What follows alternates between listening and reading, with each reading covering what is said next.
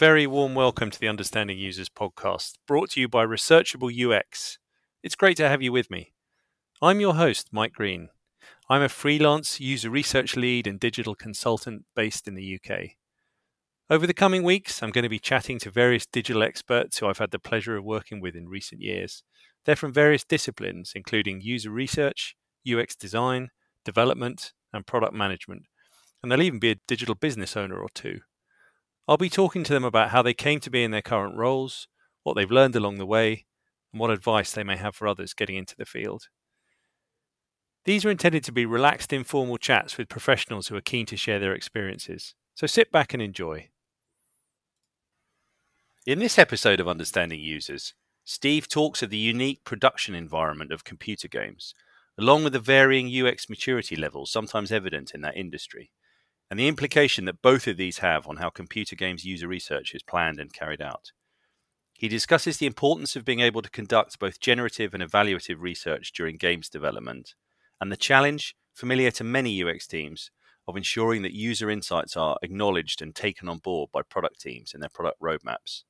Finally, he plays my three card challenge to share his favorite UX tool, favorite technique, and a trend he sees or would like to see in the future. Thanks for listening, and I hope you enjoy the episode. So today uh, I'm talking to Steve Bromley, who is a, a, man of many talents, wears many hats. He's a lead user researcher, he's an author, he's a speaker, and uh, I'm really excited to talk to him. So welcome to the show, Steve. Oh, thank you for inviting me, Mike. I'm really excited to be here today.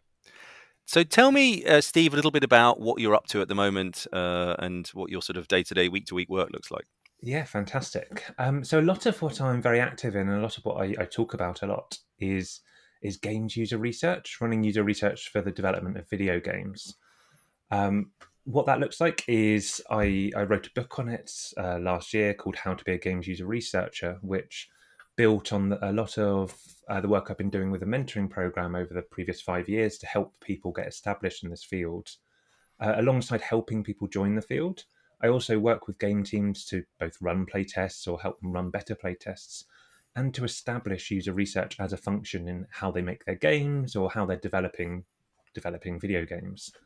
It's not the only thing I do. I also have a second role outside of video games, and I work with a, a tech company to lead a research team and, and do all typical usability, uh, sorry, user research activities like discovery research, usability testing, and, and running a research team. Fascinating. So I'm interested to know how mature would you say is games user research as opposed to more traditional kind of digital products and services uh, research? I think that's a, a, great question and an interesting challenge for uh, video game user research. So I would say at most companies it's a very low maturity. We're lucky if they recognize the value of evaluative testing and, and testing the things they're making before they launch it game development is a, a very high pressure development environment, so they're obviously under a lot of time pressure, and it can be difficult to make the case for even doing usability testing as you're developing games, let alone what you'd recognize from more general tech as discovery research or generative research, things to inspire design decisions. One of the challenges I, I think games has is ultimately it's a creative medium and you're making a piece of art uh, in in a video game, and a lot of people who are there are are there because it is a creative thing to make. And just like it would be very difficult to run discovery research to inspire uh, painting the Mona Lisa, it's a similar challenge to work out how do we translate understanding user needs into the design decisions that our designers have to make. I don't think that's impossible, and I think it's a really interesting area that we want to be exploring. But I don't think the industry is there yet, and I don't see a huge amount of of work being done in that space. Fascinating. We'll come back to some of that in a minute, but first, if I could just get you to step back in your career, I'm interested to mm-hmm. know. Uh, given how varied the road is for so many of us in this world, uh, mm. how did you get to where you got to now, Steve? Yeah, so almost by chance, I ended up at university studying human centered computing, which is a mixture of usability and psychology and, and all the things that often lead to a UX career. And that was at Sussex University, and one of the lecturers there was uh, Graham McAllister, who ran the first games user research agency in, inside the UK, possibly inside the world, because he was obviously very interested in that. And during his course, he explained you can do user research on video games. You can look at the usability of it. You can see if players understand it.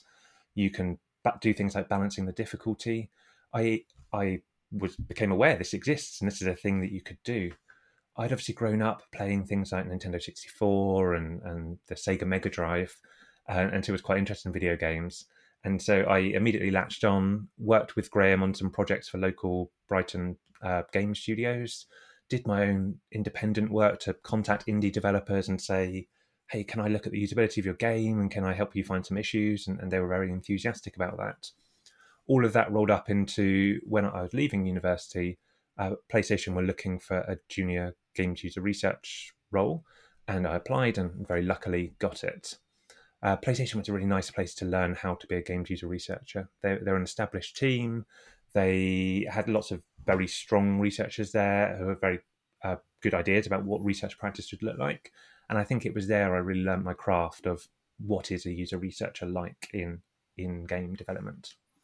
Right, and and you've also worked, uh, I know, for the UK government in a kind mm-hmm. of public sector roles as well. I'm interested to know. You sort of touched on the high pressure environment of, of yeah. games. What are the kind of key differences in terms of doing user research for, let's say, one of the sort of large Whitehall ministries uh, and mm-hmm. services being delivered there, as opposed to PlayStation or, or you know something in Sony? Yeah, the thing that inspired me to move on from PlayStation, I think, is the biggest difference, and we've already touched on it a little bit I was becoming very aware that doing evaluative research is only half of what a user researcher could be doing. And ultimately, by just testing things people have come up with, you're missing a huge amount of opportunity to find problems, to make sure that we're working on the right problem, all the things that in a government environment they'll talk about all the time with their very mature research practice. Because of that, I was very interested in seeing, in understanding that part and making sure that I was aware of what discovery research and what generative research looks like, which is why I, I personally then moved outside of games to to look in these industries. Um, so I, I, guess that lack of discovery research is one of the differences. There are other differences though, some some nice ones. Uh, so games, for example, when when you're running a, a user test, you are bringing in people who are very enthusiastic about games to see some uh, a sequel to a game that's secret and, and there's a lot of hype around games. And so just the enthusiasm of the participants and the type of research environment you get put in are completely different. Uh, one of the games I worked on at PlayStation was SingStar. I don't know if you're aware of it, but it's a karaoke game. Uh, yeah, I've heard of it. Yep. Yeah, and to that environment where you've got four friends singing Bohemian Rhapsody as loud as they can, while you're the moderator trying to keep keep control of it, is completely different to the context you might get in in governments. Um, there are other differences too. I, I also think the research objectives are, are significantly different. Obviously, in government and more traditional tech, uh, a lot of what you do is is very interesting. Understand people and their context and what they're they're trying to do, uh, and then testing journeys and testing flows, which is is okay. But those research objectives, especially when you get onto testing things that people have made, are often very similar and one that people have encountered before. When I was at PlayStation and with some of the teams I work with now, we're looking at research objectives that are totally unmapped. So, for example, I, I worked on the PlayStation VR headset. It was before there were any sort of commercial VR things out there. And so there were complete unknowns about how do we make it clear how to walk around in VR? How do we make it clear how to what you can interact with and what you can't interact with? I think games is often at the start of leading at new technology, whether it's VR or augmented reality or, or motion gaming. And because of that, you get chucked very broad and very interesting research objectives to deal with, which again is a nice challenge. Mm. And I'm interested, how has uh, COVID and remote working affected mm. games user research? Because you mentioned there's secrecy, so I'm imagining there's a slight sort of cloak and dagger, and you know, uh, producers are keen for their wares not to be sort of circulated publicly before they're ready. So, in terms of conducting remote research, how does that work with, for games? Yeah, great question. So, traditionally, that has been a big problem and a big difference for um, video game development because often the marketing budget is as much as the development budget. It's very important to keep secret, especially because the internet really cares. If the internet sees the tiniest thing, it's going to be everywhere on the internet. that meant in the past, at least, it was a lot of in person lab research.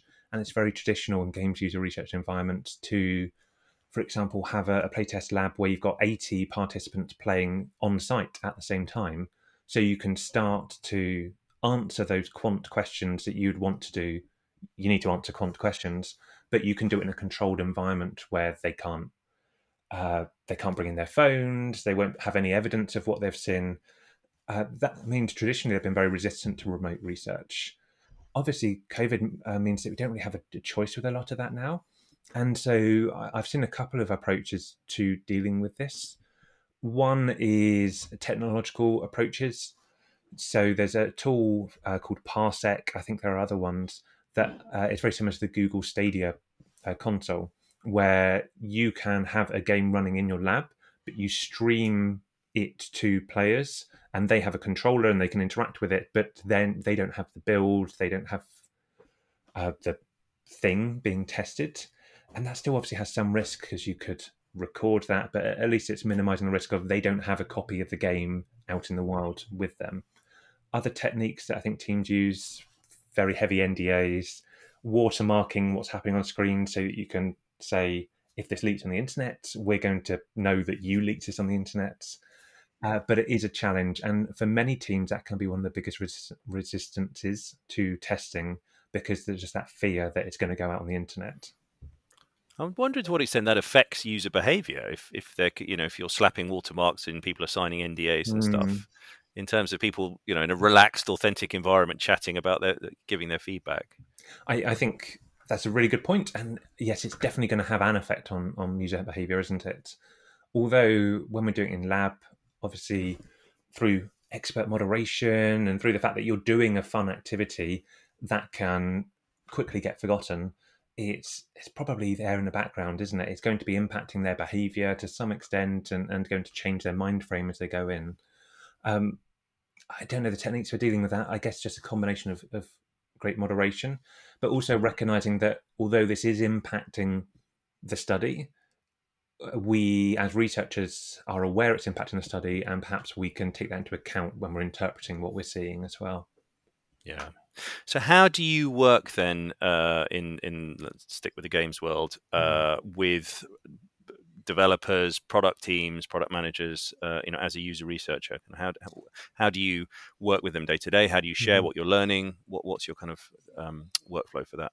Yeah. So again, perhaps well, due to a no, uh, number of factors, both because of the maturity of, of, games, they often don't have embedded research teams, but also because I'm I'm not embedded with a, a game team. I work with multiple game teams. It's often in, in what you'd recognize an agency model so they've realized that they need to test something or they realize they have some hypotheses or have some risks, and a producer will come and ask for a study. Um, we'll, as with any researcher, we'll spend some time understanding the context, talk to them about why did you come with the study now? What have you done before? All those things that you'd want to explore before running a study. But then either run unmoderated testing, um, if we have a, a, lab available or the team had a lab available, doing something in house or, or doing some research moderated with them to answer research objectives and then debriefing it to the team after. Obviously, you know, as, a, as an experienced researcher, that's not the most mature way of working and that's not the end goal because you lose so much context by not being embedded in the team.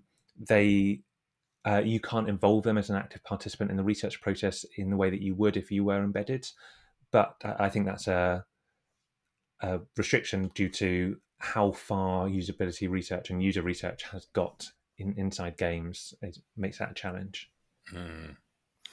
And, and, moving on to the, you mentioned at the beginning a couple of books that you've you've written. Mm. I'm interested to know um, what prompted you to write those, and, and, and who's your sort of target audience. Yeah. Um, so I, have written two books. Uh, the first one, Building User Research Teams, explains how to set up a user research team when you don't have a user research team. Um, that was a situation I was in at Parliament where they knew they wanted user research. They'd just hired a whole bunch of designers, product managers, researchers, but they, as an organization, hadn't done this type of thing before and didn't know what it should look like or how it should work. I, I did that at Parliament, made a whole bunch of mistakes, a whole bunch of things I, I should do differently. Um, I eventually left Parliament, joined uh, the current tech company I, I, work with, where it was the same context where they'd heard research was a good thing. They wanted to do user research, but didn't know what it looked like. I, I had the go, still made some mistakes, but was slightly better at it. But I decided that time, oh, I, sh- I should write down what I'm doing because when I was starting at Parliament, all I had to go on was my my memory of how it'd been at PlayStation and how I think it should work. But I, I was unaware if there was anything that explained here is the process and here's what a team should look like and here's how it should work. Um, that has been very successful. I, I, think the the book continues to sell well, so I think it's a topic that people find useful and helpful. And partly because I'd enjoyed the experience and had a great reception, I was uh, interested in doing it again. Uh, that led to the second book, which is How to Be a Games User Researcher, which explains for early career people or people, students what skills do you have to have and what does the job look like and how do you become a games user researcher. When I was at PlayStation, I was there's a cross company community of, of researchers at all the big game studios, PlayStation, Microsoft, Ubisoft, Activision, where they share knowledge and have conferences. I was on their, their steering committee for a bit and established their mentoring scheme, which put juniors, partnered them with people who were, or juniors or students, partnered them with people at current game companies and helped them learn these type of things. And so, what I wanted to achieve from the book was just write down a lot of those lessons. What are the type of questions that students have about a career in games user research? What do they need to know before they can successfully get the job? and, and just answer those questions for them, which again, I've been really happy with the reception to. Mm, fantastic. So, kind of then, how would you summarize? How can, as a user researcher, how can you ensure maximum impact on on the product team you're working with, and by extension, therefore, the end user that you're, that you're designing for? Oh yes, uh, I'm sure you get the same response from from all the user researchers you speak to. But what I, have seen in my own career, and the, again mistakes that I've made, is actually running the study is usually the easy bit. And uh, uh, when you're junior or um, early in your career, you think, well, I, I ran a great study, found some really interesting things. I made a lovely report. I presented the report. Everyone clapped and said that was great, and, and I'm done. What I, have recognized due to the lack of impact that that has is actually the, the much harder and the much messier bit is about relationships with the game teams you work with. It's understanding their context and what they need to know because the type of research objectives they're going to bring to you aren't necessarily the the right research objectives, or they might not come to you at times they should be coming to you. So you need to be sat with your teams, understanding what's important to them, identifying what's what they need to know, and then after running the study, you need to be there and around to make sure that research lands just because you presented it and, and they heard you say it doesn't mean that they've necessarily understood it or it's going to influence their priorities or, or their roadmap. And so, again, you need to be part of those conversations after in lots of casual and, and catching up ways just to make sure that these things are understood. And again, as an experienced researcher, um, the bit I've missed obviously is engaging people with that research study, and, and you know all about this, where there's a whole bunch of techniques that we can use as researchers from the obvious, like let letting people observe our research study, to more interactive ways to make people care about this is what uh, the users are saying or users are doing, and, and being part of that actual research study process too. Mm, absolutely. No, I, I, agree with all of that. And you t- talked earlier on about kind of having embedded user researchers, and mm. that's one of the lovely things about the way UK government does it is that yes, as you say, you're embedded within a team. So it must be tricky flitting across or sitting across multiple teams and having to dip in and out. Um, yeah, that definitely has an uh, impact on the amount of impact that you can have. I think ultimately the end goal should be embedded researchers in all, all of the teams that we're working with but sometimes that's a journey. You have to show the value of doing it before they they're bought in enough to get there. Mm. And you talked about mentoring, and I know you've also sort of managed teams as well. What mm-hmm. kind of uh, skills and and uh, personality traits would you say make good user researchers? What kind of things yeah. do you look for? Good question.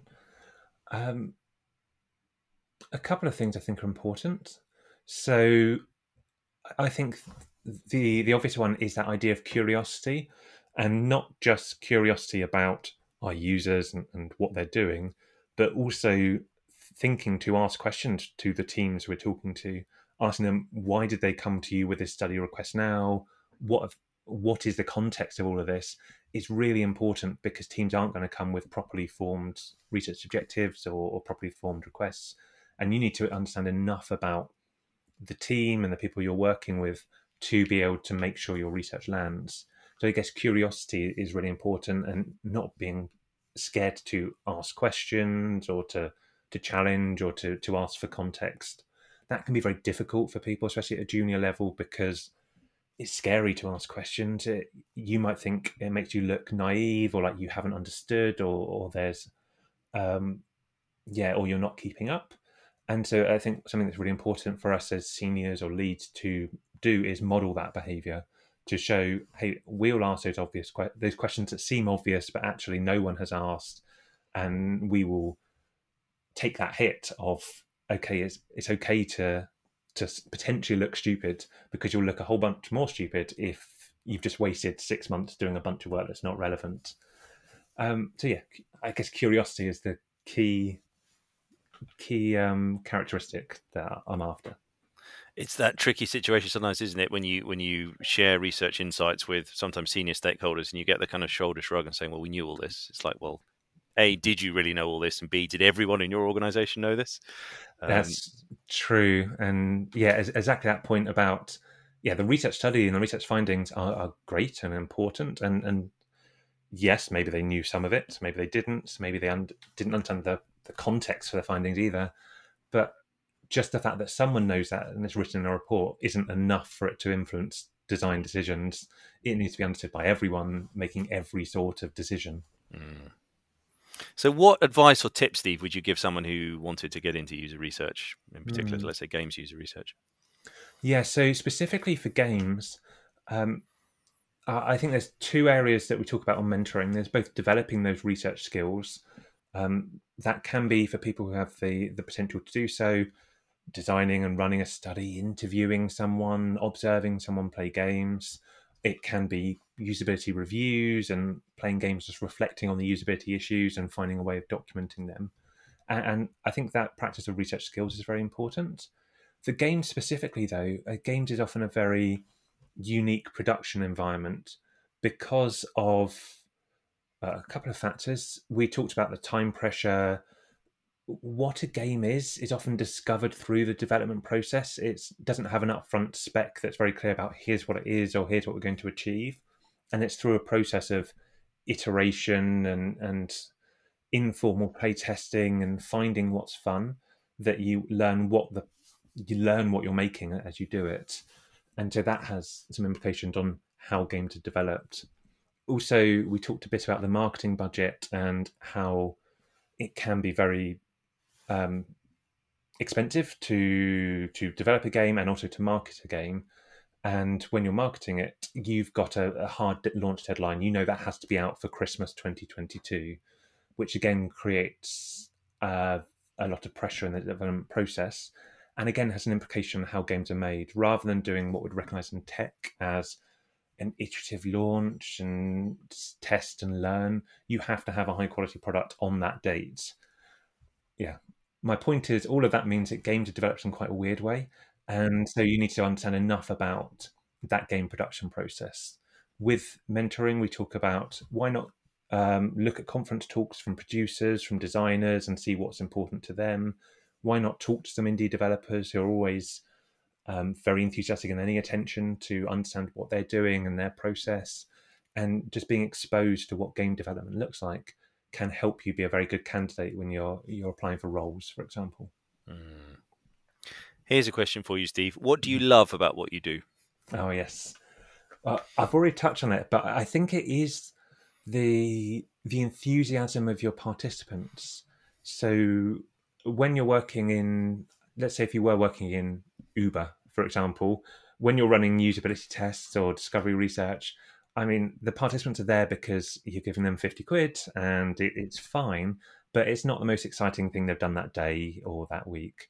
Whereas when you are bringing someone into often into your studio to see a game from a franchise that they've loved for years, and they it has all the characters in, and, and it's it's probably the most exciting thing that person has done that month or that year, and I think you you feel that in the room. So the participants are very excited. Um, one of the challenges of game development uh, for designers and developers, especially developers, I think, is uh, the wages are, are, lower than other tech sectors.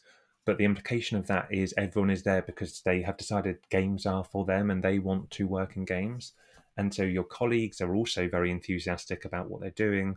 And I think it's just an environment where everyone's very passionate about about what they're making and, and game development. Mm.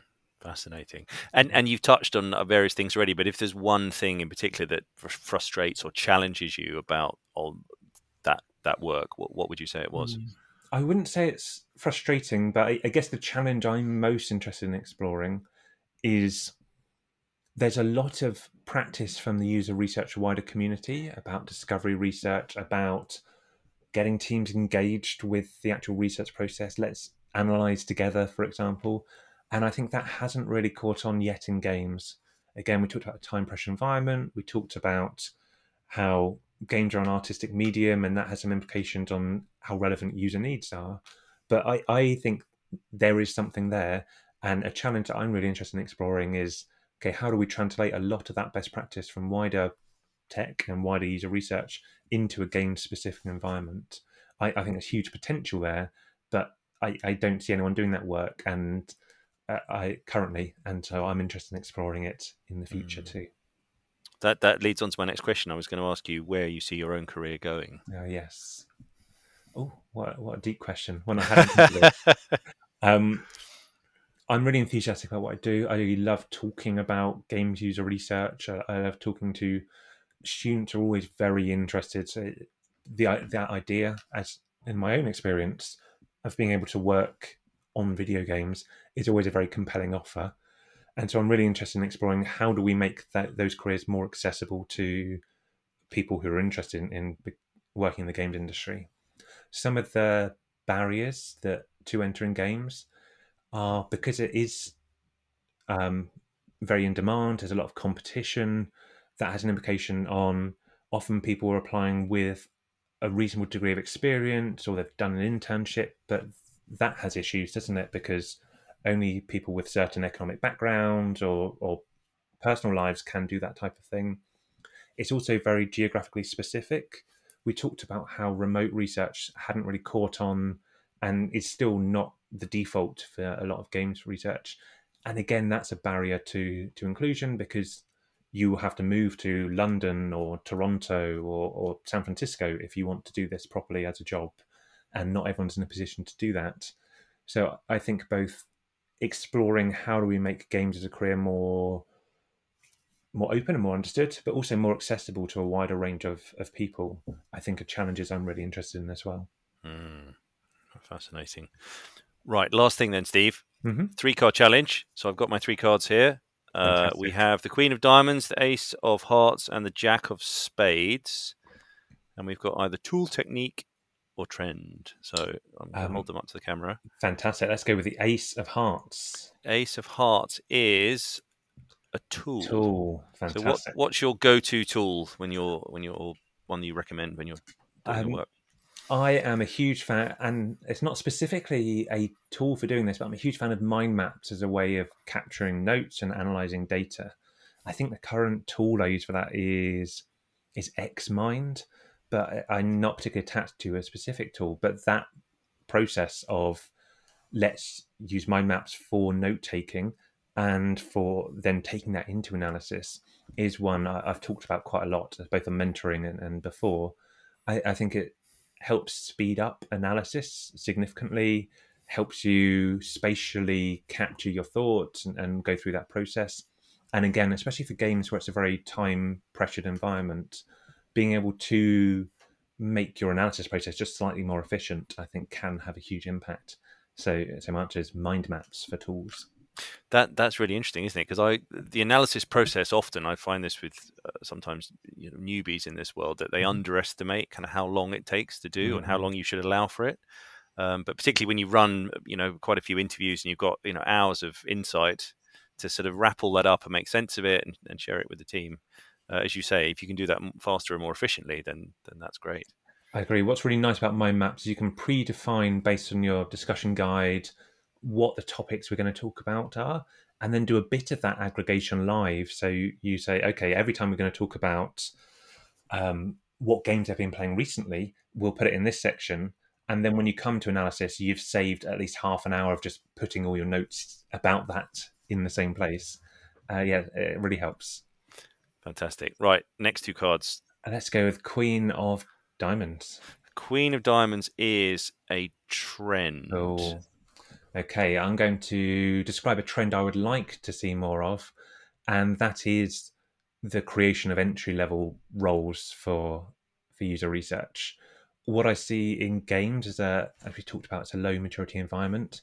There will only be looking they'll be looking for their first user researcher and because of that they'll hire a senior user researcher. And so there are many teams out there who only have a single um, user researcher and and a very senior level and it's there's no junior roles out there. So a trend i would like to see more of is the creation of junior games user research roles and the support required to make those roles successful uh, otherwise, in a few years, we'll just run out of people who can be user researchers in, in these companies. Interesting. Last one. Uh, I I'll pick the Jack, which is technique. Oh, um, for technique, I think something that I picked up at PlayStation, but I've tried to take forward into every team I've led since and the roles I've been in, is the process of reflection and iteration at the end of a, a research study. So just taking an hour at the end of each individual study to look back not at the research findings, but that research process and look at what went well in prep that we should take forward, what didn't go well that we need to address. Same for the actual data collection and the analysis, and then turning that into actions as a team that you can pick up and iterate on. I, I think that idea of reflecting on your research practice and then making steps to improve it the next time you do it means that wherever you start as a researcher and whatever mistakes you're making is fine because you'll get better next time. And i think that's the secret to creating a successful research team is just that reflection and, and iteration process. That's fascinating. I like that. So it's a kind of a retro not on because mm-hmm. you know I work in like, like, many of us do in sort of two week agile sprints, and we have a sort of team retro at the end, but an actual mini retro just on the research practice you're doing.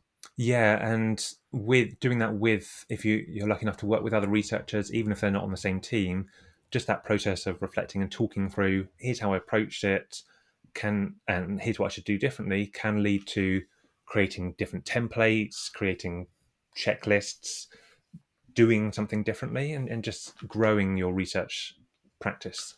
Mm. And final question, Steve. What would you say is the biggest challenge, and obviously the flip side of that, the biggest opportunity facing user researchers at the moment? Oh, okay. Great point.